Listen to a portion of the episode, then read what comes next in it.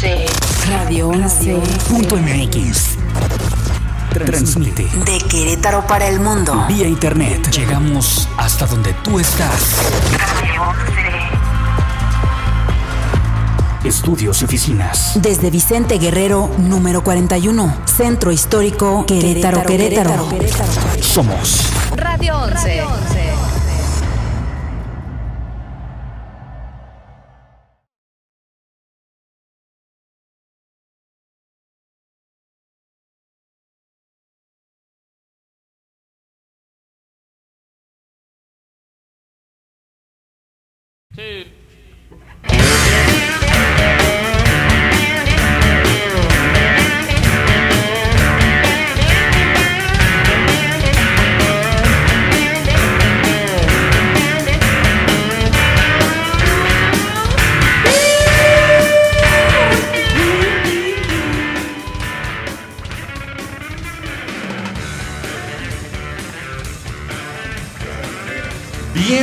Al podcast de Freak Show.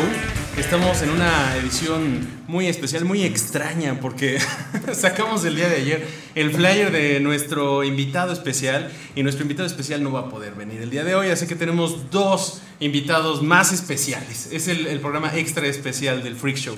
Así que bueno, eh, desafortunadamente quienes nos están escuchando ahorita para la entrevista con Brian Camacho, pues, pues no está aquí, así que inmediatamente pues, se van a ir por ahí las, las chamacas que lo estaban viendo en la fotografía de su foto de perfil, pero... Desafortunadamente se la van a pasar mejor. Sí, sí, no, pues Siempre verbo que- mata carita, ¿no? Más que nada. Así es, el, el cotorreo de hoy va a estar bastante bueno. Pues tenemos eh, mucho de qué hablar el día de hoy. Eh, de todos modos, vamos a hacer mención del proyecto de, Brian para quienes no han escuchado. Por ahí estuvimos compartiendo algo de lo que hace. Eh, Brian Camacho está haciendo el día de hoy un proyecto que se llama Happerville, un videojuego que empezó con sus propias manitas, él solito.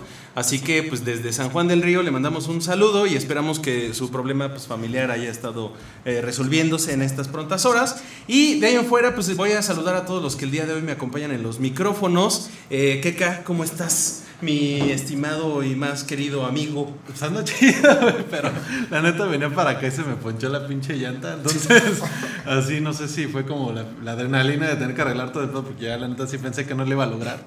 Este, o como que agarré y me fui con la llanta ponchada hasta la gas, güey. ¿Es en serio?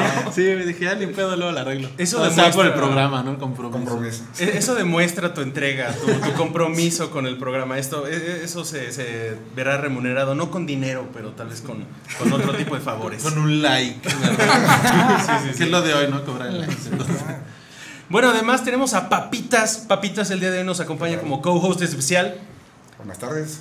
Una, una disculpa por anticipado por todo lo que pueda pasar. por lo, todo lo que puedas decir. Papitas, ¿por qué nos espantas de esa manera? Este es tu debut en la radio. Y que Papitas es una Sí, leyenda dentro del underground queretano, específicamente de bares y de cantinas. Muy bien. Ah, es- sí. Papitas tiene mucho que decirnos. Ah, tú eres el papitas que tiene el récord en el bar ese acá de. ¡Ay! Seguro sí. Hay, hay una anécdota muy siniestra y misteriosa acerca del nombre Papitas. A ver si, si se anima al rato a, a contárnosla. Los apodos nunca se preguntan porque siempre que te platican tú te imaginas otro pues una no, pendejada. Puedes Esto- abrir una puerta muy oscura. Esto solo va a añadirle eh, misterio al, al respecto del nombre Papitas. Pero bueno, ya, ya definiremos al rato, dependiendo de lo que nos pongan en los comentarios. Así que quienes ya estén conectados por ahí, eh, al rato los estaremos mandando a saludar. Y bueno, el día de hoy estoy muy contento porque hace exactamente 20 minutos que le comenté a Rodolfo, Rodolfo, no mames, me estoy cagando. No ¿Dónde tenemos... está el baño? Bueno, también es por el hecho de que teníamos que llenar, tenemos que llenar los micrófonos. Esta mesa es demasiado grande para que nada más nos- no- nosotros que ya estamos bastante rotundos, pero mira, Rodolfo y Felipe vienen a agregar este extra que entre ustedes dos están más o menos, estamos divididos. Aquí estamos los del, Los los del lado más chonchito, los, Los que mimos. se visten de negro para... Puro güey mamado, ¿no? Sí, Los mismos contra los payasos. Vamos como en graduación, graduación de volumen. Sí, ya cuando tus camisas, toda tu ropa es negra, pero ya como negro deslavado. Sí. No, bueno, pues eh, tengo que, que hacerle ahora una, una gran entrevista a Rodolfo y a Felipe gracias. porque Gracias. este, además son dos personas muy talentosas. Bueno, eh, Rodolfo además es el director del proyecto Flamingo, un proyecto que además hemos estado por ahí compartiendo en nuestras redes, que, que habían estado buscando hasta hace poco un animador. Y bueno, pues creo que ya por ahí se está definido. No sé si al rato se podrá eh, Sí. establecer la primicia al respecto, Claro. Y, y buscamos gente que le interese trabajar en un videojuego. De Ah, todos sí. los estilos, Vale. colores y sabores. Que quiera sumarse. Ahí escríbanos a flamingoproyecto.gmail. Esto no se lo estaban esperando. Las personas solamente sintonizaron para, para echar Ah, cotorreo y de repente ya salieron con trabajo. Güey, ojalá todos los programas fueran así. cabrón. Claro. Sí, siempre salimos como, ah, si alguien quiere contratar. Si, si alguien nos quiere dar dinero a nosotros, pero no, esta vez Freak Show les da dinero a ustedes. bueno, vamos a comprometer aquí a Rodolfo, va a ser el Claro. casting en vivo. Bueno, además el día de hoy vamos a lanzar la convocatoria para lo que ya habíamos anunciado, nuestro programa especial, nuestro programa dentro del mismo Freak Show, que es, bueno, el primero de ellos, porque además tenemos muchas cosas en camino, pero lo que es The Bromance. El proyecto que ya habíamos anunciado eh, con Istan Guzmán. Esta es la dinámica para llevarte una, una, una cena especial, una comida, bueno, lo que tú elijas con el buen Istan, que ya nos acompaña una vez de co-host. Ya veremos de qué manera podemos ofrecer a papitas el día de hoy ante, ante nuestra audiencia, pero mientras De tanto- volada sale. ¿eh? ¿Sí sale? Sí sale. Sí sale. Güey, con estas porras, cabrón, ¿cómo no te sientes motivado? Sí. Lo vamos a rifar, vamos a rifar a Papitas. Papitas es chef, por cierto. No lo hemos mencionado. Esa es tu carrera, ese es tu Ah, trabajo. ese estudié. Ese es tu día a día. ¿Y a qué te dedicas? Un negocio me trae el médico. ¿Eres algo del chef de South Park? No. Estaría genial. E- Esa, esa voz sensual empezaba a delatarte, pero Podría ser, ¿eh? Aunque usted no lo crea, no están emparentados. Pero bueno, vamos a abrir con nuestra ya tradicional sección de noticias. Digo, eh, yo sé que esto tiene algo de, este, de vigencia, así que el día de hoy, además de eso, tendremos pues, un par de reviews, reviews muy buenos, eh, algunos libres de spoilers, otra- otros van a ser un poco involuntarios, así que cuando usted solo escuche algo que no quería, pues trate de borrar eso de su memoria. Pero vamos a estar reseñando la nueva película de Quentin Tarantino y el nuevo álbum de Tool, del cual llevábamos mamando desde que empezó el podcast. Llevamos cuatro semanas chingando con lo mismo. Ya por fin salió el día de hoy, así que pues por fin vamos a poder discutir si nos gustó o no nos gustó. No los vamos a tener el misterio, la verdad es que sí está chingón, pero, pero siempre hay un pero. Además, se filtró el, el disco hace tres días. No mames. ¿Es en serio? estaba-. Lo que Ah, tú sí. compartiste. Sí, hijo de la chingada. La verdad es que sí lo estuve escuchando. Por ahí del domingo. Y- se y- filtró. ilegaloide, ¿no? Sí, bueno, eh, mira, fue sin querer. Eh, yo me topé con ello como de una manera muy afortunada. Pero digan no a la piratería. La verdad es que sí lo vengo digiriendo ya toda la pinche semana. Lo he escuchado todos los días. Así que sí tengo mucho que decir al respecto. Tal vez un Ah, poco bueno. viciado además, pero bueno. Vamos a empezar con las noticias del día de hoy. Eh, primero que nada, acaba de ser el evento D23. Que la neta me valdría reverenda madre, porque es el club de Disney, güey. ¿Quién chingados ve esa madre? Pero a través de este evento es que nos enteramos de muchas cosas muy tetas, da- debido a que, bueno, este gran conglomerado de los medios que es Disney ahora es eh, propietario de Marvel Comics eh, y de. Y de un montón de cosas, pero también de, de Star Wars, de lo cual yo soy eh, obsesivamente un fanático. Así que otra de las cosas que O estoy sea que básicamente la primera media hora del programa es su noti Su- Star Wars. No, Con de Luis. Star Wars. Sí, cabrón. No, la verdad es que ya cada vez que abrimos el programa hablamos de The Mandalorian. No sé si ustedes ya vieron el, ava- el avance de The Mandalorian. No. ¿No lo han visto? Vi ¿No? un poco. ¿Sí? No les gusta Star Wars, ¿verdad? Sí, pero. Está bien, nos vamos a llevar bien, no se preocupen. Sí, pero me, me gusta llegar sin saber nada. a- ¿De veras? A, la, a la- hacia la premier. ¿Eres de esas personas que no Sí, ven trailers? No ven trailers. no. Conozco de esos.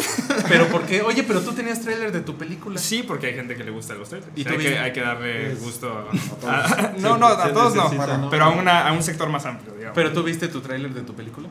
Eh, sí. Entonces rompiste tu regla de oro. o sea que sí has visto trailer. Soy un farsante, totalmente. Sí, No, está bien. O sea, hay, hay que darles, como tú dices, Sí, un, sí, un sí. huesito. a Sí, Robert. claro. O quizás Pero es una que película pero que un no día, un quieras día ver. experimenta ir a una película sin ver el trailer, absolutamente así. Una que además estés esperando. Est- Estoy totalmente de acuerdo. La verdad es que hay trailers que están mucho mejores que las películas. Exacto. Desgraciadamente. Sí, sí, Exacto. Bueno, ojalá no sea uno de ellos el nuevo trailer de, de Star Wars Rise of Skywalker, porque acaban de mostrar los avances. Digo, no sé si en unos instantes estaremos poniendo por ahí ah, algo de imágenes de ello, pero Rise of Skywalker es el cierre de la trilogía que, que abrió J.J. Abrams. De repente le dieron esta oportunidad al segundo director, quien habría dirigido Looper. Eh, eh, pues vamos a decir que sí, hay una escena como de Mary Poppins en el espacio, Ah, o sea que es Leia flotando sin Sí, ninguna razón aparente, pero de todos modos está muy chido. Eh, a mí sí me gustó, puedo decir que me gustó, tengo que defenderlo porque pues, me gusta Star Wars, pero está rara, está rara, tiene unas cosas chistosonas. Y de repente como que J.J. Abrams se, se preocupó un poco. O sea, dijo, chale, la cagué, mejor voy a regresar a dirigir la última. Así que bueno, acaban de mostrar algunas escenas, esto con un montaje para ir emocionando a la banda, porque sabemos que lo que más le gusta a todo el mundo sigue siendo la trilogía original, así que eh, de- desperdiciando un poquito de ese tiempo de tráiler que mostraron, pues eh, llegan a unos instantes en los cuales lo que más llama la atención es la imagen de Rey como un Sith. Ahora, muchos están diciendo por ahí que pues puede ser nada más una, un producto de su imaginación, que puede ser un sueño. Yo diría, bueno, entonces, ¿para qué chingados lo ponen en el tráiler? Pero pues promete, promete algo más de, de lo que ya han estado promoviendo en esta nueva trilogía, que es básicamente sorpresas. Es, es como la trilogía Kinder sorpresa de Star Wars. O sea, no sabemos qué va a pasar hasta el momento en que sales y dices, ¿qué chingados hicieron con mi infancia? Yo no soy de esos fans que dicen que lo mejor siempre fue lo original. Me gusta mucho lo que ha sido la ampliación de este universo. Dicen por ahí en las entrevistas de los, de los protagonistas, por supuesto, porque pues les están pagando, ¿no? Pero que la actuación de Adam Driver en esta promete muchísimo. O sea, Adam Driver, que es el personaje de Kylo Ren, que yo diría es, es, es uno de mis actores favoritos actualmente. Hay películas muy, muy buenas. Una de ellas, eh, la que protagonizó de Jim Jarmusch, no sé si la vieron, en la que eh, no me acuerdo ahorita del nombre porque es un nombre raro, pero es un poeta. Eh, entonces, Ah, Paddington. Paddington, exactamente. Mira, afortunadamente tengo la Richipedia aquí al lado que siempre es acá como el acordeón. Pero Paddington, si no la vieron, ¿es Paddington? Paddington no era el Ah, oso. oso, pero se llama parecido. Espera, me acabas de decir que el oso Paddington. Pero pónganlo en los comentarios porque seguro se empieza. Creo que sí es Paddington. No, No, no es Paddington, Paddington es el oso que hace. No, pero sí. también había otra, ¿no? Ahorita te Algo que acaba sí, mira, rápidamente el, el tío Google nos va a ayudar. Paddington es el oso, pero, pero una película que rima con Paddington que dirigió Jim. Jarmusch y está muy buena. Si saben cómo encontrarla, búsquenla Jim Jarmusch, Kylo Ren. a. Patterson. Patterson. Exactamente, Patterson. Una película muy lenta. eh, si están acostumbrados al, al cine de Jim Jarmusch, es, Es un cine, es, es bastante lento, es minimalista, dicen por ahí. Pero muy padre. Y acaba de sacar, por muy extraño que suene, su nueva película de zombies. La película que se llama...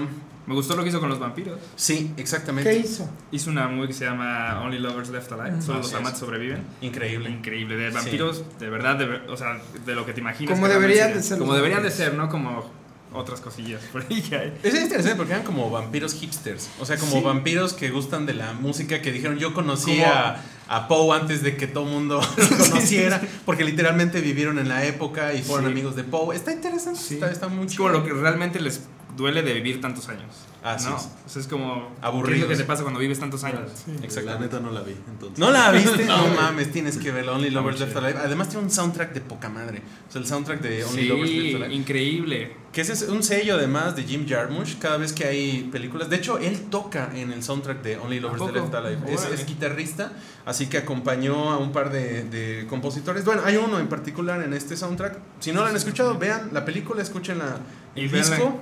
Véanla como Vam- Vampire Hunter D. Es la, la hermana película perfecta para esa película. ¿Tú crees? Sí. Es, mi- es otro. No, es una película de anime de Es vampiros, pero. Bueno, Vampire Hunter D también usa un sombrero muy hipster. Exacto. Entonces podremos decir que también es Pues un... más bien el Perdón. hipster es aquí el Soy un vampiro hipster sin darme cuenta. Maldito sea. No, Salazar que eres un vampiro hipster. Sí. Aparentemente. No, Yo sí he visto vampiros. ¿Has, visto vampiros Yo sí he visto vampiros, pero él no es vampiro. ¿No? Pues eso dice. No sé, no, no. Soy. ¿Quién sabe? El día de hoy tenemos personajes muy Un freak, misteriosos. un freak. Un freak. Freak. Todos aquí en su hogar, en el Freak Show. Vamos a seguir entonces hablando de la D23 rápidamente, ya para soltar el Noti Star Wars, como dice Keka. Eh, anuncian la serie de Obi-Wan después de mucho tiempo de, de los rumores de la película de Obi-Wan Kenobi. Por fin se anuncia, pero ahora en formato de series. Vuelve como Alf en forma de fichas, pero en la nueva plataforma de Disney, de Disney Plus. Entonces por ahí sale además el mismísimo Iwan McGregor, a decir, sale del baño al cual se metió desde Trainspotting 1 y regresa todo lleno de caca como Obi-Wan Kenobi. Así que... Diego Luna va a tener su propia serie. de- Ah, me ¿A cae de Sí, en la D23 lo dijeron. Ah, Diego. Luna va a tener su, Su serie también de Disney Plus. Papitas, Ah, ¿sí? tienes, tienes el hocico lleno de razón, Carlos. Acabas de decirme otra cosa, sí, que, me- que vamos a spoilear a los amigos. Pues sí, eh, Cassian Andor, el personaje Ah, el de Rowan. de Diego Luna. Sí, sí, sí, ya ves que Disney tiene esta, esta tradición de, de representar a todas las minorías, los mexicanos, que, que además es, es un villano, de alguna manera es como un antihéroe, es, es, Es como, es una como un ladrón. Han Solo, ¿no? O sea, Es Han Solo, pero Brit. Ándale. Sí, es, es una persona que es un criminal. no es como White Chica, ¿no? Ese güey no es prieto. Pues sí, es como, como, ajá, como, como capuchino. Ándale. Exactamente, está como para allá y para acá, a la mitad. Y bueno, Cassian Andor, que además a mí me gustó muchísimo la película de Rogue One. A mucha gente no le gustó ni Rogue One ni Han Solo. A mí Rogue One sí me gustó mucho. Está chida. Sí. Sí. El final es muy bueno, es Sí, trágico. sí. Así que yo no sé en qué va a terminar, en qué va a empezar la serie Cassian Andor. Yo creo que va a ser su juventud. Porque pues Sí, ya sabemos que se muere. De hecho, sí. Es, está, está muy triste eso, ¿no? Como que ya sepas que el personaje no la va a armar, güey. Cualquier interés Eso ya lo sabemos también de nosotros. Sí, bueno, sí, todos nos que suena, morir. siempre suena Es interesante. como cuando entras a la carrera, ¿no? Dices, O sea, "Güey, te dicen que se algo". murió y siempre preguntas, pues de qué se murió, ¿no? Pues no cuenta la importa, historia. está muerto, ¿por qué preguntamos? Nos encanta saber de qué chingado se murió, ¿no? Oye, ¿qué, qué, qué tiene un punto? O sea, este- dice, es como entrar a la carrera, güey. Pero depende de qué carrera si eres diseñador gráfico, chef, eh, director de cine. Todos los que estamos aquí, pues, artista plástico. Entras y sabes que vas a terminar la carrera, no va a haber trabajo, así que ¿qué más da? Hay que Sí, disfrutarlo. ¿no? más por la aventura, ¿no? O sea, como- Lo bueno es que te gusta, dicen los papás. Pero bueno, vámonos con las noticias, una nota un poco más amable. Digo, para no empezar a agüitar No, a nuestros que amigos. nos oyen, estudien lo que quieran, ¿eh? O sea, Sí, sí, no, no, todas nuestras, entrev- nuestras entrevistas Sí. han tratado de darle como, como porra, ¿sabes? A, la bandita. Han sido puras o personas sea, igual creativas. ahorita pues ya hay un montón de apoyos de gobierno, ¿no? Entonces unos sí sobreviven. Sí. Y los apoyos. ¿y No, qué pero crees? eso. Sí. No, pero por no hacer nada, güey. Tú puedes que te pones a trabajar. Me, me sentí como en el meme de, de Hitler se entera de que. y que acá, Mein Führer. bueno, vamos eh, ahora con la siguiente noticia. Otra es que acaban de mostrar unos breves instantes, un teaser de lo que será la película de Breaking Bad. Mm. Ahora protagonizada por. eh, no me acuerdo cómo se llama el, el dude. Paul, no sé qué. ¿Aaron Paul? Aaron Paul. Aaron Paul, exacto. No, pero ¿cómo se llama el Jesse personaje? Jesse Pinkman. Jesse, Jesse Jesse Pinkman. Pinkman, exactamente. Chale, yo no vi todo Breaking Bad. ¿no? Ah. Como yo sé que. Pero es, es como comerte tus vegetales. ¿no? Hay momentos donde es una serie esa que dices, No, me tengo que comer mis vegetales. Es que está mucho. Yo sé, he, he- he visto más de Better Call Saul que de Breaking Bad. Pero la neta sí está, sí está chido. Sí, sí, a mí me, me ha latido bastante. Sí he visto un poco de Breaking Bad, pero no la vi completa. cabrón. Es que, ¿sabes qué? Yo estuve chingando con Game of Thrones un buen. Soy de esas personas que estuvieron diciendo, no mames, Game of Thrones está de huevos. Y mucha gente me decía, está mejor que Breaking Bad. Yo solo decía que sí. la verdad es que no lo vi completa. Pero yo sé que, que la película de, de Netflix de Breaking Bad es igual que la de Invasor Sim, que también por ahí tenemos que hacer el review. Yo he visto muchos reviews ya en YouTube, así que tal vez no lo hagamos, pero ¿tú qué opinas? ¿Ya viste? Eh, ¿Cuál de Breaking Bad o de Invasor Sim? De las dos cosas. Invasor Sim no la vi todavía. Este, he tenido chance, pero ahorita estamos viendo, creo que es el trailer, ¿no? De, Breaking Bad. de Breaking Ah, Bad. se llama. Esos breves instantes. Yo vi mucha gente muy emocionada. Yo sé que muchas personas ya están enteradas de esto, pero quienes no, pues bueno. Que es ahí. bien delicado, ¿no? O sea, luego los productos cuando sí cierran bien, o sea, cuando una serie Sí. termina chido, como que sí dices, Volver a "Güey, abrir, es muy sí. necesario tocarlo, o sea, Sí. Pero es como una antes o es lo mismo. Es la secuela. Ah, va a ser Sí, la secuela. Exactamente, viene después de la conclusión. Ah, o sea, sí podría ser, no sé hasta qué punto es demasiada información, ¿no? Claro. O creo que últimamente también como consumidores y los mismos generadores de contenidos, pues ya no le dan tiempo, ¿no? A las cosas para terminarlas, sino es como, órale, le pasó a, Breaking- a Game of Thrones. Sí. O sea que venía como muy bien. A Luis le mamó la última temporada. Me mamó. Sí. A mí, a- a mí me cagó. Hijo de la chingada. A mí me gustó muchas cosas, pero sí sentí que la apretaron Sí, mucho. Así o como, sea, como- estaba para otra Y se acabó. temporada. Todo Sí, yo siento que fue como de, güey, ya vamos a otra cosa. El final. ¿Estoy solo en esta mesa, acaso? Sí. No, de verdad. No, pero- yo disfruté- la disfruté, pero sí sentí que les faltó tiempo para. O sea, queríamos más. Ya, ya se enfrió el tema ahí de. Sí, Ah, sí, ya, ya- ya me salí de Ya, ya, ya ya pasó. de. Pasando a otras noticias. No, no, no, miren, sí, sí, de cierto. Es, es- no, la verdad es que sí, es un, es un debate que, que es, es muy bueno. Yo creo que vamos a tener que revisitarlo. Yo sé que mucha gente, por ejemplo, está viendo de nuevo Lost. Ahora Ah. que, que está por ahí completa. Bueno, no sé si aún sigue en Netflix, Es pero. la- buenísima. a, mí, a mí me encantó. Y Las la primeras última. temporadas son crack. ¿A ti qué te pareció la última temporada de Lost? Bien, la ¿Sí? disfruté, sí, o sea, e- e- el final, sí, es que los finales, sabíamos que iba a acabar en una cosa así. Una madre. Ahí Claro, mismo porque que pues ya era, ya era, era- es una isla que se dio una vuelta y, o sea, ya, ya dices, ya se puede inventar lo que sea, ¿no? Muchos estaban muy enojados porque decían, ya ven como si era el purgatorio. No mames. Y entonces, como que sí, no. O sea, lo que tengo entendido es que los, los creadores, entre los cuales figura J.J. Abrams, además, Ajá, volviendo sí, a Star Wars. Ah, no, no, no. Pero, eh, bueno, lo que han dicho en algunas entrevistas es de que más que mostrar como una especie de vis- visión alternativa era por darle cierre, o sea, como para que volvieras a ver a todos tus personajes que durante pinches 10 años estuviste viendo. Nunca la vi. ¿Nunca la viste? No, de veras, papitas, no me decepciones de esta manera. Todavía la puedes ver. Es fa- falla tuya. Chale, lo siento. Pero, pero vi pedacitos. ¿Tuviste pedacitos de Lost? Cualquiera que veía un pedazo de Lost no entendía ni madres. De todos modos, tenías que haber visto toda la pinche Sí, serie. veía un pedacito. Ay, pero- ¿Has visto el pedacito? ¿No has visto el pedacito? Mira, aquí puedes ver un pedacito. ahí. Checa este pedacito, mi papi. Un pedacito de, Un pedacito de amor. de Lost. Un pedacito de amor de Lost. Ahí está Jack, el, el doctor. A mí me encanta como en el primer episodio ves que este este es el que el doctor. Mm. Ese, ese personaje lo iban a matar en el primer episodio y aparentemente como que fue tan bueno el actor que dijeron, no man, no puedo matar a este güey. Y es el lead. Y otros güeyes que, que como que estaban previstos para durar toda la serie, como Los que les cayeron mal y ábrete. Como Michelle Rodríguez. O sea, Sí. una de las anécdotas es de que Michelle Rodríguez era así como insoportable, llegaba peda y entonces la arrestaron. Entonces dijeron, híjole, te vamos a matar la siguiente temporada. Así que casi que empieza la temporada. de y además. se cayó. Se accidentó su novia. Con tantas temporadas. Es como telenovela casi. Pero es que Sí. aparte está medio cabrón mantener series tan que duran tanto, ¿no? Con O sea, tanta la-. Sí. Sí. O sea, la, Obvio. creo que ahorita, bueno, yo no soy seguidor de, de Walking Dead, pero sí la, la banda que he escuchado que la sigue ya es como de, güey, ya nada más es como cuando un matrimonio ya no funciona. ¿no? O sea, No, y se burlan de que, o sea, o sea, ya no puedes exprimir más a los zombies, ¿no? y de hecho el cómic se acabó hace poquito Sí, y no acabó muy bien tampoco, entonces... Dios mío. O sea, cuando inclusive ya el material de donde lo sacan ya no está como jalando, pues sí está medio cabrón darle continuidad. Pero digo, es muy de la industria gringa, ¿no? O sea, mientras siga habiendo gente, sigue les dando, ¿no? Sí. O sea, ahorita están acostumbrados a series de. O sea, cosas que no veías tanto antes, que eran series de 16, 17 temporadas. Supernatural creo que se acabó este año y fue como no. 17 temporadas. Hay que aprender de Michael Jordan y saber cuándo Sí. no jugar béisbol. Y- y ya sabes.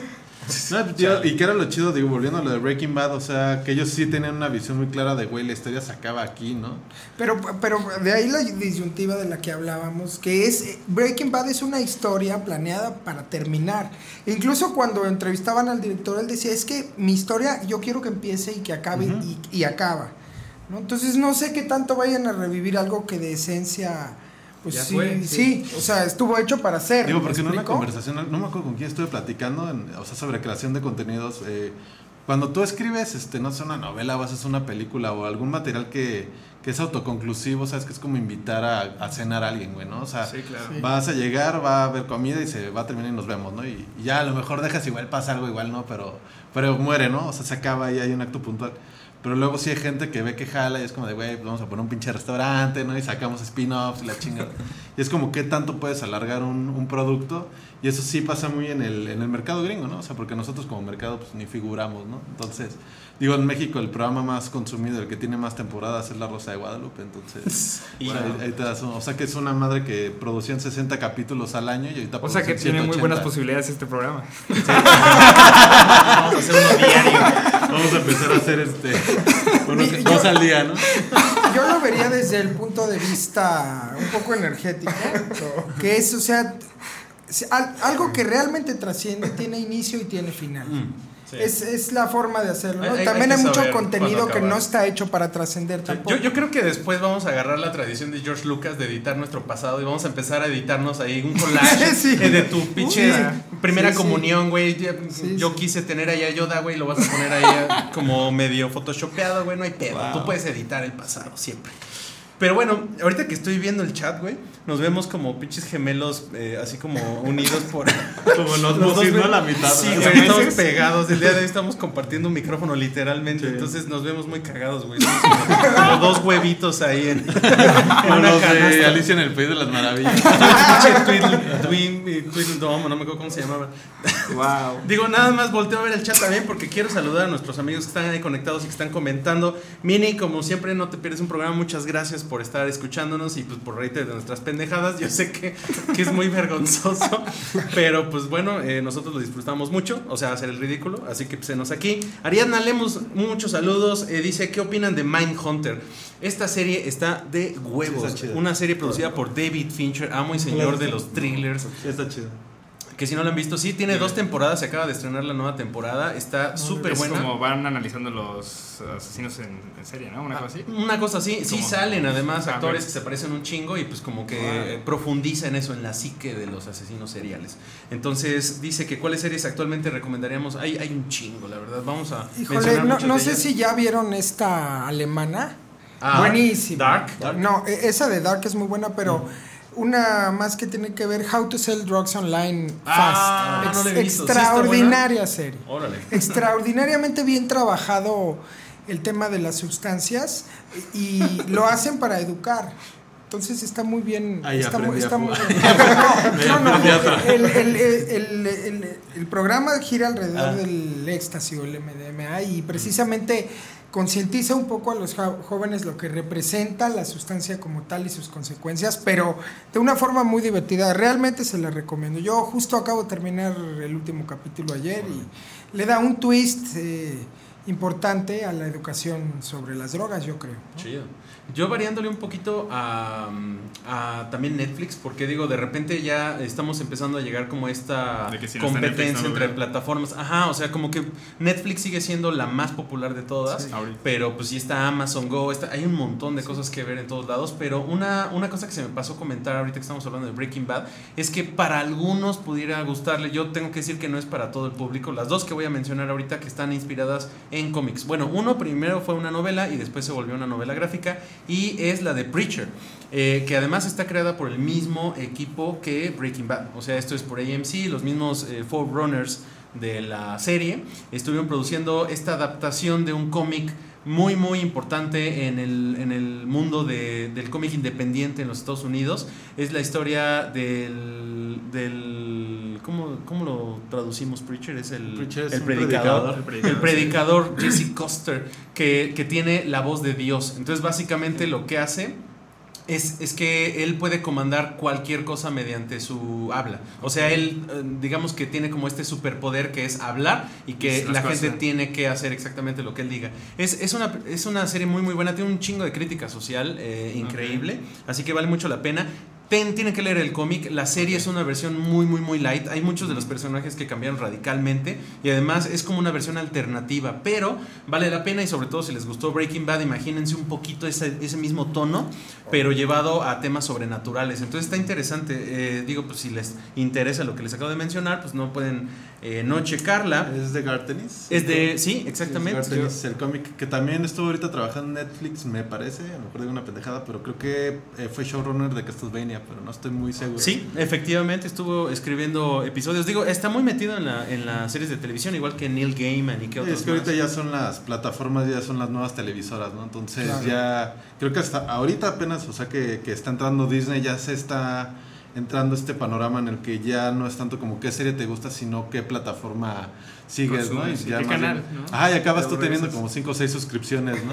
Pero es lo que decían que pensábamos que iba a ser más barata la televisión Sí. y lo que dicen es que conforme iba a pasar el tiempo nos iba a salir mucho más cara, hasta el doble, Sí, porque realmente va, eh, lo que sí, el- la competencia para la producción va a ser mejor. Sí, Entonces va a haber mejores programas y pues, por ende pagaremos Sí, más. que es mucho la tendencia de lo que se ve a futuro. O sea, Claro. ahorita, por ejemplo, que Google está entrando con lo de Stadia. Mm. O sea, donde ya no compras el videojuego, compras el servicio. Exacto. Entonces, o sea, con el paso del tiempo, tú como consumidor acabas siendo dueño de nada, ¿no? O sea, pagaste unos dos años de esa madre, una lana, y, y no acabas como teniendo un objeto físico Sí, que y- puedas revender o usar. Es como un tiempo compartido de Ajá. todo. Sí, de verdad. Real- Realmente es una de las. Ahorita que decían, por ejemplo, que qué series le recomendamos. Eh, tienes un periodo de entretenimiento, ¿no? Si acabas tu trabajo, lo que sea, llegas a tu casa y tienes ese periodo de entretenimiento. Mucha gente ahorita lo está invirtiendo solamente en series. Ujú. Yo lo que recomendaría precisamente es lo que dices. Ve y cómprate un cómic o, o, eh, si amplías tu, tu gama de formatos, es una Sí. cosa súper rica y es lo, precisamente lo que tú dices, ¿no? Este, no, no, este, no solamente este, consumir un solo medio. Consumir ¿no? un le solo pasa medio, mucho a- a, la gente principalmente que, que le gustan un chingo las películas de superhéroes. Ajá. Y si eres sí, este famo y de los cómics es como de, güey, pero eso ya ha pasado así hace un chingo de años y ahorita ya están en otro pedo, ¿no? Oye, sí, hablando de mamadores. no, no, no, pero es, es que miren, eh, me recuerda una anécdota. ¿Ustedes se acuerdan cuando estrenaron Matrix? Sí. O sea, estaban Sí. quizás en la prepa. Yo Voy a me asumir acuerdo, que más o menos somos de la rodada aquí. Sí, sí, claro. Y yo creo que lo primero que pasó cuando vimos Matrix en el cine es ya lo había visto en, en pues. X, ¿no? O sea, ya lo había visto en Akira, ya lo había visto en Ghost in the Shell. Esto lo hicieron en el anime hace muchos siglos. Entonces, creo que sí hay como toda esta subcultura Claro. de, de lo que son estas franquicias, estas historias, que son como umbrales, ¿no? O sea, que, Sí, que te van aproximando a, a cosas que son de nicho. Claro. O sea, porque también todo lo que estamos mencionando ahorita, como quizás no tanto Breaking Bad, pero algo como Preacher, es algo que habría sido inaccesible antes. O sea, algo de lo que jamás hubieras Sí. escuchado. Antes hasta el anime era una cosa muy rara. O sea, ser otaku era una cosa que era difícil. O sea, tenías que encontrar como el VHS o el beta en el mercado y venían grabaciones así todas culeras en Doble, japonés. doble película. sí. Claro. Exacto, hoy en día creo que ya no está tan mal visto ser otaku, o sea, como tal. Bueno, por lo menos ya todo el mundo ve algo de Es que hay anime. como ¿no? niveles, ¿no?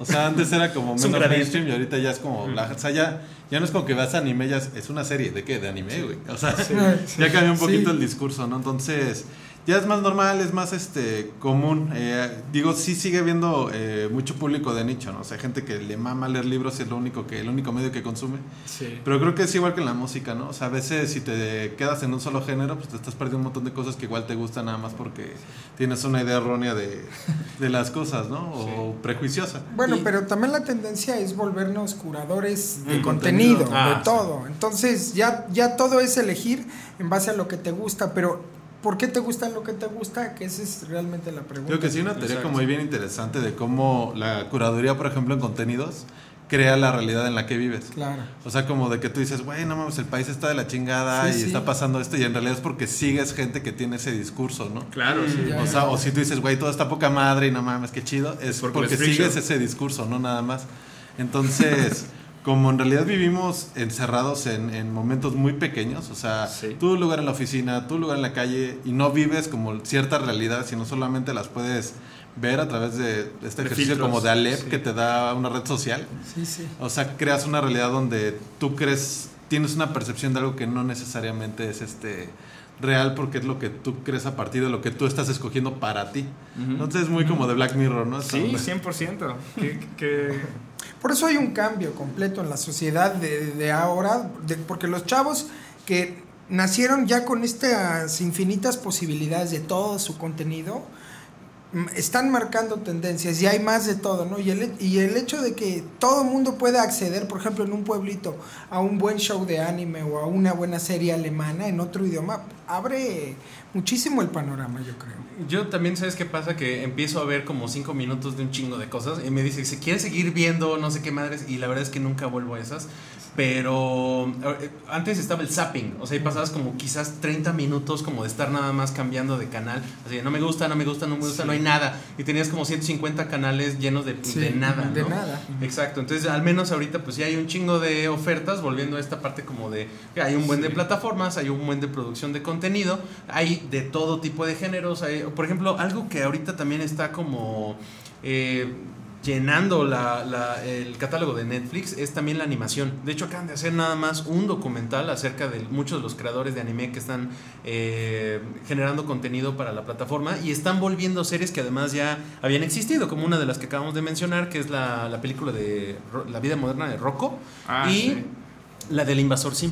Así que además de que vienen por ahí muchísimas más cosas, eh, yo, yo prefiero que hagan eso como secuelas, ediciones especiales, a que hagan los remakes, porque por ahí Sí. se vienen un montón de remakes que son Sí. totalmente innecesarios, que Sí. es ya una tradición eh, hollywoodense, y digo, gracias a, a los remakes es que, Que son con- remasterizaciones, ¿no? Realmente más que remakes. Pues es ¿no? como la Porque- versión en HD, es tan HD que el Rey León ya se veía con pelito, la caca colgando ahí de león y toda la Sí. cosa, pero pues no, sin huevos, eso sí. Ya chole también los remakes, ¿no? Como Sí. que ya.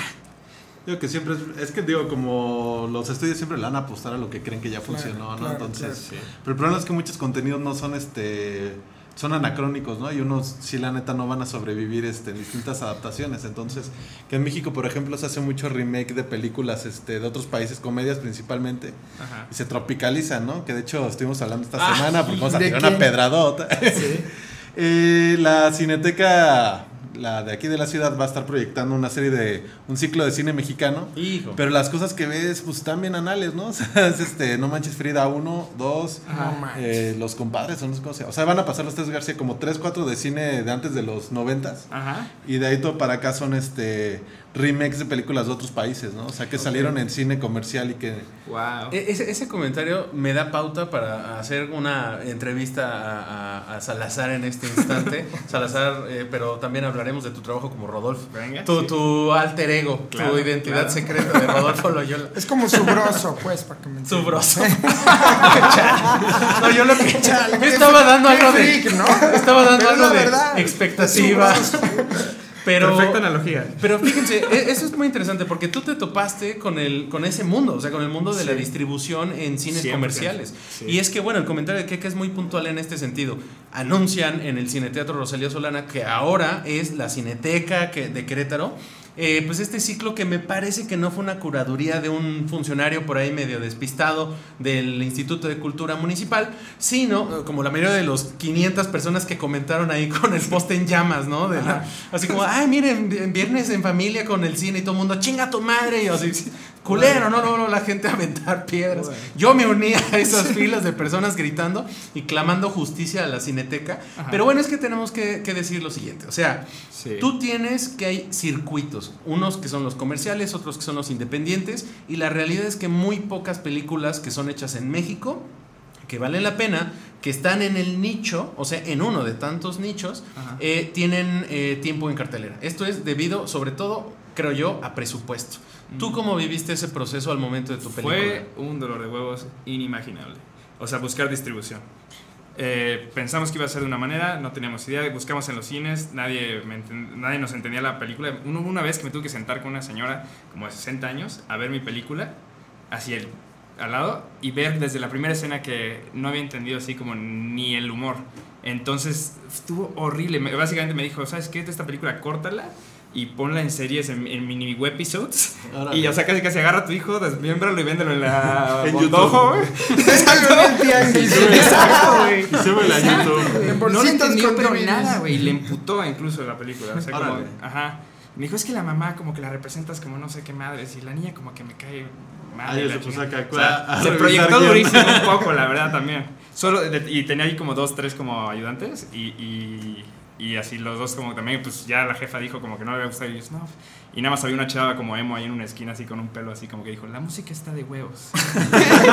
y eso fue mi única... Y ya con eso yo, a huevo. De ahí me agarré, güey. De ahí me agarré y viví Tengo una dos semana. noticias, una buena y una mala. Una buena- La música está de huevo. Y esto era manera como de prueba con el con público. Para ver si ella lo iba a distribuir. No, nada más así como que dijo, tráete tu película y la vemos a ver si O sea, interesa". ella era una posible distribuidora. Distribuidora, ajá. O sea que de hecho en México tenemos personas que están en, a cargo de la distribución. Sí, sí. Seguramente son las personas que le cambian el nombre a las películas. Sí. como esa de Kroll. son esos, que ajá. se llamaba, ¿cómo se llamaba? Infierno en la tormenta. Infierno en la tormenta. Que dicen, no, no me latió mucho tu nombre. Yo como que le voy a cambiar el título porque suena más chingón como yo se me ocurrió. Ya tenemos- con, con el apodo de Papita. Arturo, no, no, te vas a llamar Papita. Ándale, el día que tú conociste a Papitas, tú le decías, tú no te llamas Arturo. Comercialmente suena mejor el Papo. Entonces, papo. Muy bien, Sí, chale. eso, eso fue. Y, y poco a poco así eran puerta, no, no, no, no. Y de repente la, deja- la dejamos, la decidimos poner en YouTube gratis. Órale. Y después de ponerla gratis en YouTube, eh, ya está. De, de hecho, miren, ahí está algo de, Ha de sido avance. todo un éxito. Sí, ha sido. esa película. Y en YouTube empezó a tener mucho éxito. Pero Ahorita ya- platícanos de tu película, ¿cómo se llama? Se llama Todo lo que no quiero. Es una película acerca de eso, de alguien que se va, no sabe definirse y llega un momento donde dice, bueno, por lo menos sí sé lo que no quiero y lo voy a, voy a trazar la línea muy fuertemente, ¿no? Es una comedia romántica existencial. wow. Mira, Y- déjame cacarear el huevo. Tú eres eh, oriundo de la ciudad de Querétaro. 100%. Entonces, aquí hemos tratado de, de darle muchos espacios de entrevista, sobre todo a la gente que es de esta ciudad, porque también es, es muy pinche extraño que la gente haga cine aquí. O sea, hay, por supuesto Sí. que hay, hay mucha gente que está metida en producción fílmica, en, en producción de televisión, pero no necesariamente haciendo cine en Querétaro. ¿no? o y sea, de es- Querétaro también. Ah, exactamente. La película es un poco una, una, una vista pequeña a la, cómo funciona la sociedad en esta ciudad. O sea que además es una película que trata de los queretanos. 100%. Exactamente. sí. 100% de los 100%, queretanos sí, y de sí. la queretanidad. Sí, sí, sí. O sea, Aunque les duela, ¿eh? Sí, sí, sí, de, de un sector de Querétaro, ¿no? Porque no es nada más, pero, pero sí, obviamente. eh, todos los personajes son basados en, en cosas similares a la realidad. Sí, pues, y son talentos queretanos, por ahí acabo Sí. de ver a Chito Izquierdo en el Exactamente. Maestro, excelencia, chito izquierdo, de verdad. Sí, de la, de la comedia. Entonces Sí. tú haces el casting a partir de, de gente que tú sabías que había en la ciudad de Querétaro. Esto es tanto para camarógrafo, productor, para todo. Todo, ¿no? se juntó un chorro de personas que querían hacer una película y no habían hecho una película antes y tenían todas las ganas. Es- eh, dice David, el productor, es una película hecha con corazón y huevos. Órale. Bueno, y además eh, se viene pronto, ¿no? Esperemos. Sí, la segunda. La segunda. Órale. Se está- Ah, sí, vas a hacer escribiendo, la secuela. sí, sí. Qué chingón. Como la risa en vacaciones va a haber otra. Todo lo que no quiero, ocho. Con el pasito tuntún y toda la cosa. Pero es que, o sea, son personajes interesantes que me gustaría seguir hacia dónde van, ¿no? Por ejemplo, Bernie es un personaje muy chido que es el amigo este que... Este, Manuel. Ajá, Manuel. Manuel. Exacto. Un, un saludo además a Manuel Rodríguez, A que hoy en Manuel, día claro. está dedicado más como a anuncios. Por ella fue el chico Sí. Lala, Sí, ya estuvo en Aeroméxico. En, en esta fue un cheto y un... Fue un ah, cheto. Un Pero- cheto torcidito. pero- Pero no, es un gran actor, de verdad. ¿eh? Vamos a tener que decirle que, lo mencionamos para que nos escuche, pero... Sí, claro. Sí, vamos a, dar algunos de los saludos de los amigos que están en línea, que ya los Por van favor. comentando. Uno de ellos, el que ya reconoció al buen Mane eh, en el tráiler, fue el buen Bobe, que además nos acompañó el, el programa pasado. ¿Bob Esponja? Eh, el buen Bobe Esponja, no, no es Ah, Bobe Esponja, pero vamos a ver qué nos, qué nos Pero responde de a eso. ¿no? Ya, le Oye, Bobe, mira, si tú no te llevabas con Fue ese qué ahorita, ¿eh? este es, Fue una, ese es güey. un llamado a, a las armas. Así que un saludo al buen Bobe. El buen Nico, Nico que es un artista también de la ciudad de Querétaro. Nico también muchas veces nos, ha escuchado con mucho gusto. Te saludamos. Mucho gusto, Eh. Javier Puga dice, hola amigos, saludos, saludos a los Warriors. Esto Ah, yo padre. suena, suena un poco como... Ah, pues Como chiste estábamos local. morrillos, Sí. güey, la, la película de moda pues era Los Warriors, güey, ¿no? Porque... De morro, no mames, es de los Ah, 70, mamada, güey. Pero pues un día todos bien morros, güey, la vimos en el, así en el 5 y salió el juego, güey, pues nos mamó, güey, a, pues no nos vendían este chelas, güey, era, ah, somos como los Warriors, güey, ¿no? Pero pues no estaba, una mamada desde niños. Está bien, empezó Pero- muy bien, empezó No muy te bien. vamos a pedir no, no hay pedo. Pero sí un saludo a Puga y... Y además Ah. David Tarelo, David Tarelo, que, que, que además es un maestro. Tenemos que tenerlo aquí en el programa, digo, a ver si un día como que te desapareces de la chamba o algo así, te Sí. vienes aquí a hablarnos de tu banda de los engendros. Además, es un cabrón que es un conocedor del cine B. A mí me ha dado una de material, a ver. Ah, No ¿sí? sé, sí, sí, sí, mucho No, de la pues qué selección del Cineclub de Freak Show se lo debemos a David Tarelo. Así que un gran, gran saludo a, a mi buen amigo. El, David. Este, y bueno, esos son los Vamos saludos hasta este punto. porque creo que ya se nos va a acabar el programa. entonces- No mames, ¿es en serio? Güey, tenemos 15 minutos, se nos ha ido como pinche agua. Esto ha estado muy bueno.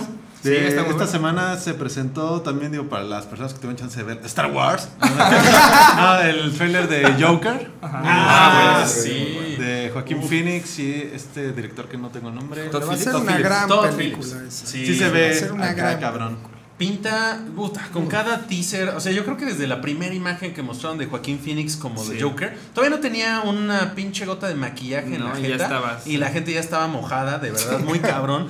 Porque Sí. sobre todo viene de, de personajes que uno tras otro han estado cada vez más Sí. chingones. O sea, de verdad no ha, no ha bajado para que nada la la calidad. Lo puso acá Heath Ledger y luego Jared Leto lo Sí, bajó tantito. pues, Uh, sí. Es que de Uh, hecho- sí, el personaje de, de O sea, yo creo que la única forma en la que DC puede ser como, bueno, principalmente Batman es en este estilo, o sea, no hay como... Sí, tiene que ser O dark. sea, así. Suicide eh, Escuadrón Suicida no funcionó por porque era más este queriendo hacer cosas de Marvel, ¿no? Y Marvel, Sí. eh, digo, DC nunca se ha caracterizado por ser muy jovial. Y todos así bien clavados viendo el trailer. Es que Sí, sí, ya todos nos quedamos callados Sí, viendo sí, la sí. pantalla.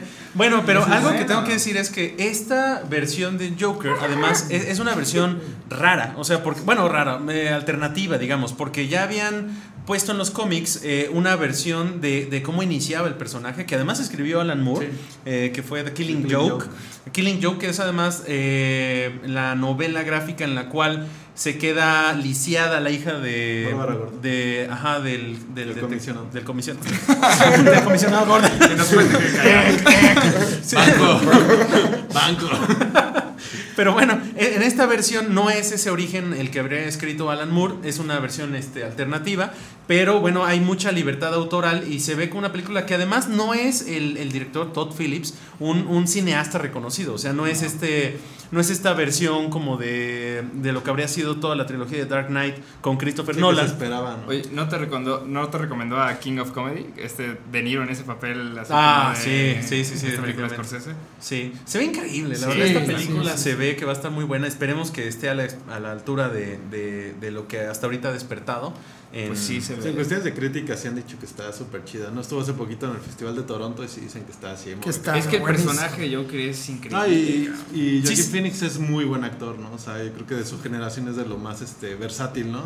Y sí, está muy cabrón. Yo tengo que recomendar esta película que se llamaba You Were Never There. Si no la han visto, está dirigido por una chica, ahorita no me acuerdo de su nombre, pero Joaquín Phoenix la protagoniza y la hace como de un sicario que tiene como algún trastorno, hay como una especie de eh, trastorno de estrés postraumático, Ok. porque era antiguamente un soldado y ahora se dedica como a matar gente por... Órale. Es un asesino a sueldo y tiene que rescatar a la hija de una persona adinerada que Ajá. tienen secuestrada. Es una película sumamente Esta- violenta, La es peli donde increíble. tenía mucha barba, ¿no? Y, y el cabello muy largo que la No. gente empezó a pensar que oh, es otra. No, esa es No, una es en la otra. que Joaquín Not Phoenix me parece que ¿no? la hace de sí mismo. Ah, ok. Sí, es como una cosa se rara llama- también como... Not Been There, no, no. Algo así, sí, pero ya me Sí, es- es- sí, es como un documental. Sí, Es también. exactamente. Sí, sí, sí, es otra onda.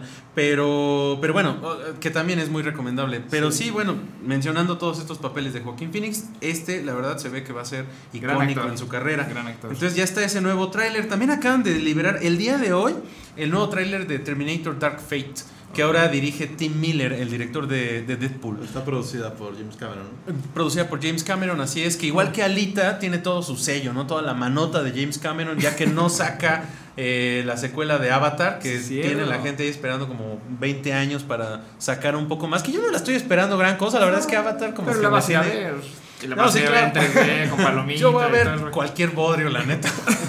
No, Nachos con doble queso para esa película. Sí, sí, sí, esa no pinta muy bien. Eh, el trailer, la verdad es que no sé, como que la, el anterior teaser me había puesto los ¿Este ánimos muy arriba. Ajá. Pero este, este nuevo que acaban de poner el día de hoy, como que no tanto. Es que como que tendrían que meter un Terminator como más hablando de inteligencia artificial moderna, ¿no? Como que están copiando, o sea, los esqueletos y todo esto como que... El modelo ochentero de de tecnología. Term- Ajá, exactamente. Si hay una serie que está bien manoseada, más que la de Alien, es la de Terminator. O sea, porque Sí. además ya en la tercera dijeron pasa Bueno, Ya lo esto. intentaron así de todos modos Sí. y formando la última, la neta yo, ¿no? La fuimos a ver. Ah, sí, fue una porquería. Pero sí está bien gachita, ¿no? O sea, Sí, y, sí, y sí, sí. sí nos así todo así como pamearla, entonces. Está chido que en esta, pues vuelve el, eh, la actriz Hamilton. original, Linda Hamilton, en el papel de Sarah Connor. Tiene esas escenas con Arnold Schwarzenegger. A ver cómo justifican que, que el Terminator ya está bien ruco. Pues digo, ya hubo una justificación en la anterior en la que también habría salido Arnold Schwarzenegger. Entonces, pues a ver ahora qué sucede. Pero bueno, está el nuevo tráiler de Terminator Dark Fate. Y vamos rápidamente con los reviews que ya van a ser reviews express. Tenemos dos reviews que hacer. El trailer del el review. de Tool para la semana que entra. Sí, podemos, dejar el de hoy salió, hoy salió oficial, ¿no? Hoy salió oficial. Sí, está bueno. O Tienen sea, que escucharlo. Yo voy a hacer uno track por track, o sea, porque, pues, digo, no soy Sí, ningún experto sí. en Y música ni como- nada, pero Mientras lo estás escuchando haciendo el review, ¿no? También estaría... sí, estaría, estaría bueno. Para que sí. nos bajen otra vez. ah, bueno, sí, eso no se puede hacer. Pero bueno, de bote pronto, ¿tú sí lo escuchaste completo, papas? Sí, eh, pero todavía no sé. No lo he escuchado completo, pero. no lo La escucharon, de hombre. de mi rola, yo creo que hasta el momento. La última de Tempest. Tempest. Ah, Tempest, seguro, sí. Del disco, yo creo que va a ser la mejor. sí. ¿Sabes qué? Suena totalmente a Undertow. O sea, sí, e- es la única en la que además grita Maynard. En todo el disco no hay berridos de Maynard James Keenan. O sea, en todos hay como una voz, pero también bastante guanga. Eh, porque además no es como la versión melódica del último disco que habría sido 10,000 Days o Lateralus. O sea, no está esta, este rango versátil y suena un poquito más al Maynard de A Perfect Circle, especialmente el último disco de A Perfect Circle, y menos todavía al de Pucifer. O sea, que pues, también es algo muy extraño. Si han estado escuchando la discografía de cualquiera de los músicos que conforman Tool en los, en los últimos años, en los últimos 10 años, tiene un montón de colaboraciones bien buenas con The Melvins, con con bandas como ISIS, que están muy buenas y complementan muchísimo al disco porque musicalmente hablando eh, se ve lo que Adam Jones, lo que Danny Carey estuvieron haciendo antes de este álbum. Así que es un álbum que suena totalmente a todo lo anterior de Tool. Así que en ello es lo que uno podría esperar. No rebasa expectativas. Es un álbum que hay que escuchar. Tiene por lo menos tres tracks que sí son rompen O sea, yo creo que sí, como que tienes que escucharlo de una y otra y otra vez porque siento que la misma canción te puede gustar o Sí. Sí, son rolas de 15 minutos, entonces también son como hecho, cada sí, rola, sí. como cuatro en una. Sí, era algo como muy o sea, algo que tenía años que no pasaba, que una, o sea, que fuera tendencia eh, la, una banda que sus canciones duran 15 minutos, 12 minutos, cuando pues, tiene un chingo de tiempo que, que la música es de 3 Tres años minutos. este, No, y está ahora la problemática que los artistas están haciendo las canciones más chicas para que la gente las para que reproduzca haya más más. Sí, sí, eso es. Y la tendencia, de hecho, en general de la música comercial, por lo menos, es reducirse en tiempo. Exacto. Sí, entonces- Increíble. Sí, no, y es, o sea, sí es muy buen disco. Yo, yo no lo he escuchado todo porque no había encontrado una liga pirata, ¿verdad? Donde estuviera todo el disco, pero escuché lo que fueron subiendo.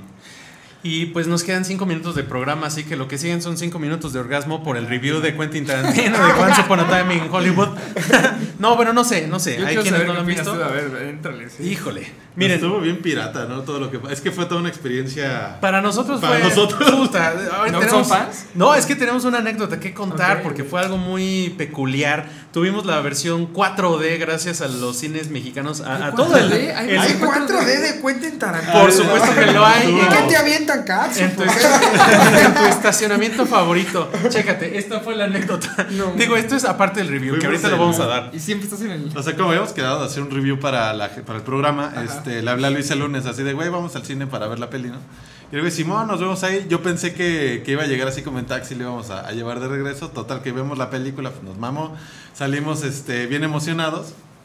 Y Banji, que nos está este, escuchando con nosotros. Y de repente veo que Luis acerca un coche, ¿no? Blanco. Y así de, "Ay, ¿qué pedo con el coche, no? El coche traía así un chingo de sangre, ¿no? en, el, en el cofre. Y Angie dijo, no, pues a alguien se le cayeron las palomitas, ¿no? Y ya este, se acercó Luis porque aparte era el coche de su papá. Sí, sí, sí. O sea, el coche estaba totalmente ensangrentado. Resulta que habían acuchillado a alguien mientras nosotros estamos viendo la película. Así No que es salimos cierto. En el estacionamiento. en el estacionamiento del no cine. No Sí, manches. de verdad. Ah, pensaron que iba a ser una anécdota yo creo que fue un graciosa. Yo creo que fue un güey que se le viene emocionado.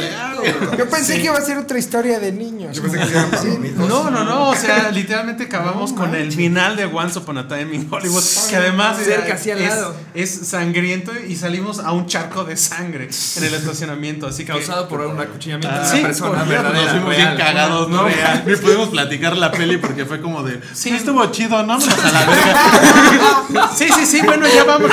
Sí, sí, como esa canción. Vámonos a la verga. Sí, así, así fue en No, sí, nos- de hecho, de ahí. o sea, a lo mejor fue muy, muy pinche morboso, ¿no? Pero ¿Y igual pero subimos las fotos a la página de Bueno, Ay, me tienes a la una y media de la mañana limpiando sangre de quién sabe quién del soldo del ¿Subieron- coche de subieron jefe. Y lo estaba limpiando y salió letra ¿no? Una película de Quentin Tarantino. Sí.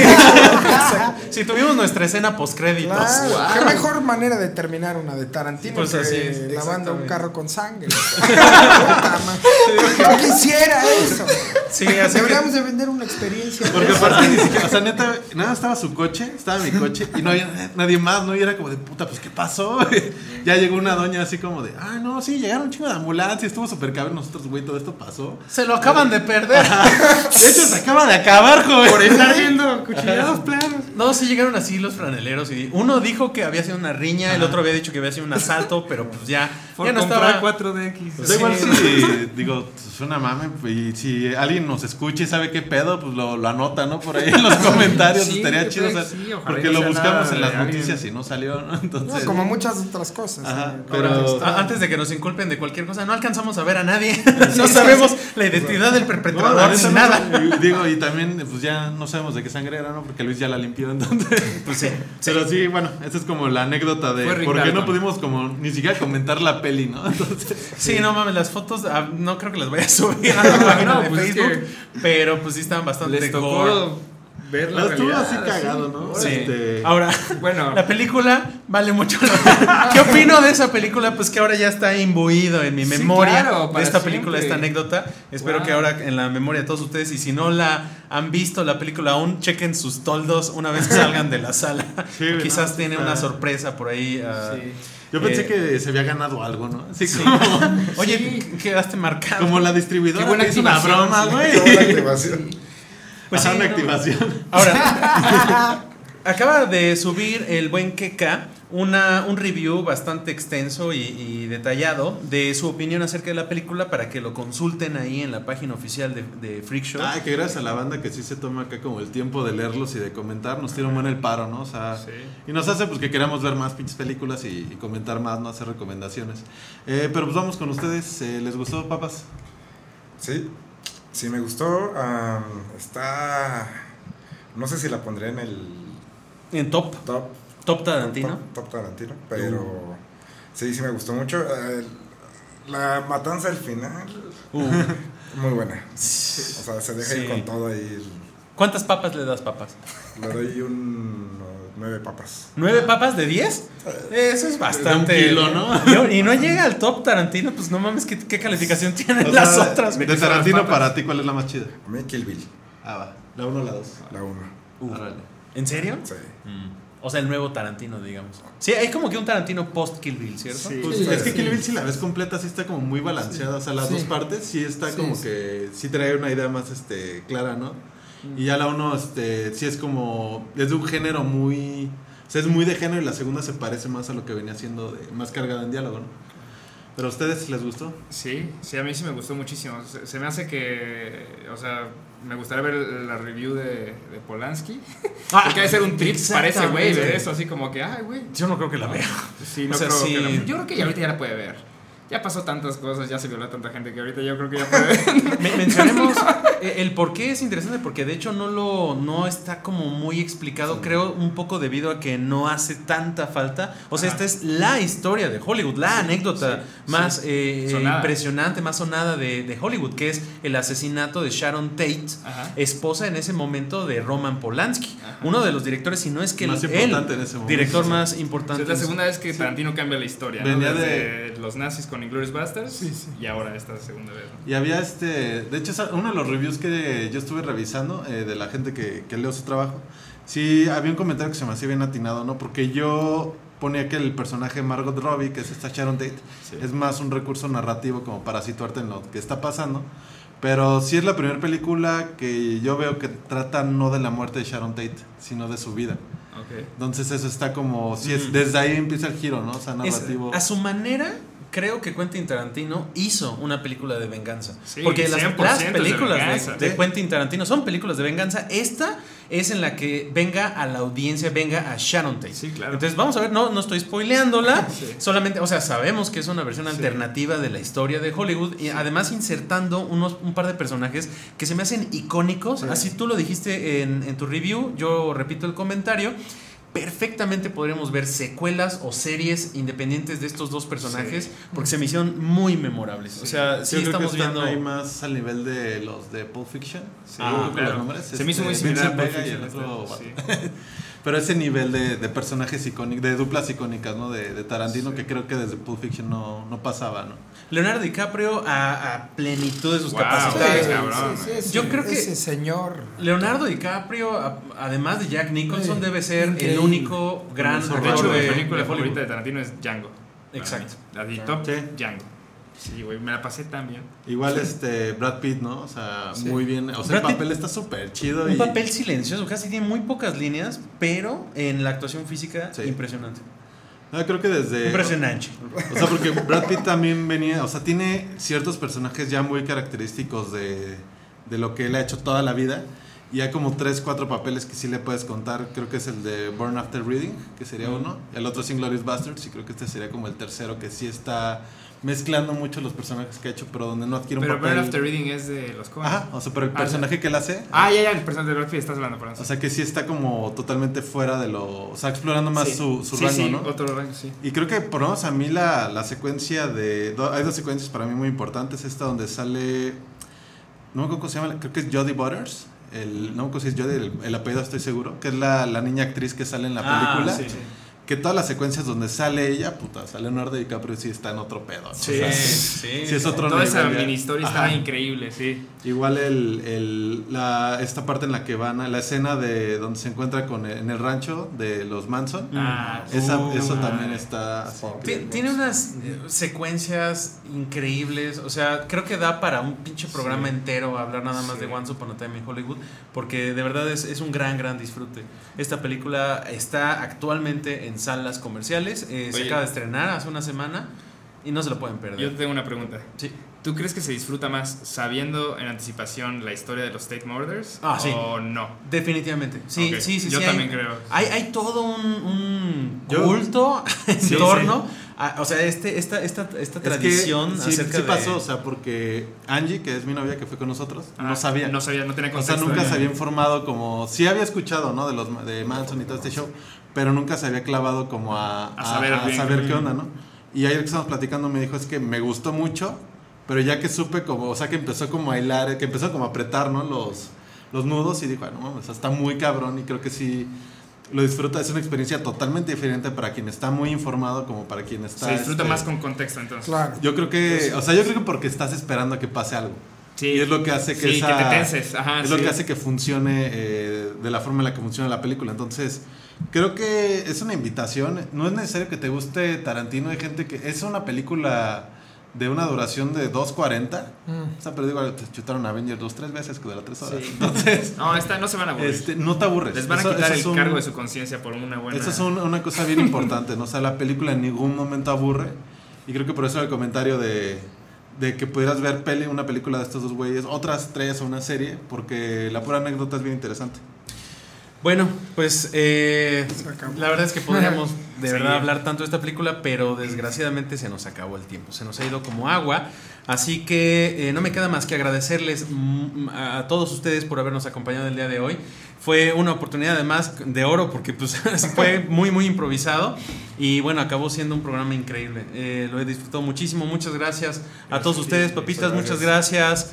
Felipe, Gracias. en, en redes nos, nos estabas compartiendo hace rato tu Instagram, es, es pipedos. Pipe DOS, sí. sí. Pipe de OS, no pipedos, no lo pronuncias. Acuérdense que soy un freak por Es eso. como lo de Paddington, ¿no? Exacto. Felipe Hernández, eh, síganlo en redes, en Instagram. Salazar. Funk. Salazar Elefón. Güey, ¿Cómo te eh, Ah, seguimos? Salazar Salazar, ¿pero en dónde? En Instagram, ¿En Instagram? Facebook, en todo. Salazar Elefón que está en todas Salazar partes. L. Funk. Chequen, vean la película. La- ¿Ya la pueden descargar? Sí, algún- está en YouTube gratis. ¿En YouTube gratis? Ajá, todo lo que no quiero, película mexicana. Ahí está, o película completa. Como, como hacen sus piraterías, igualito. Pero con todo lo que no quiero. Pero sin el full álbum. Vean la película eh, de Salazar L. Funk. Eh, Keka, muchísimas gracias. Papitas. Papitas, un mensaje a, a la- a los jóvenes de México. ¿Qué será? Ah, No, gracias. no quiero. Ay, no. Bueno, pues, chelas, más. pues muchísimas gracias a todos ustedes, todos los que estuvieron en línea. Un saludo a todos los amigos y pues nos escuchamos la próxima semana aquí en el podcast de Freak Show. Fernando, muchas gracias en cabina, como siempre, rifado.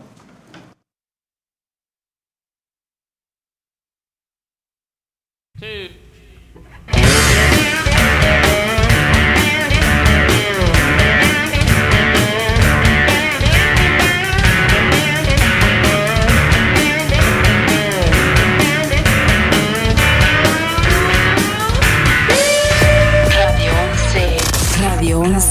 11. Punto MX. Transmite De Querétaro para el mundo. vía internet. Llegamos hasta donde tú estás. Radio 11. Estudios y oficinas. Desde Vicente Guerrero, número 41. Centro Histórico, Querétaro, Querétaro. Somos Radio 11.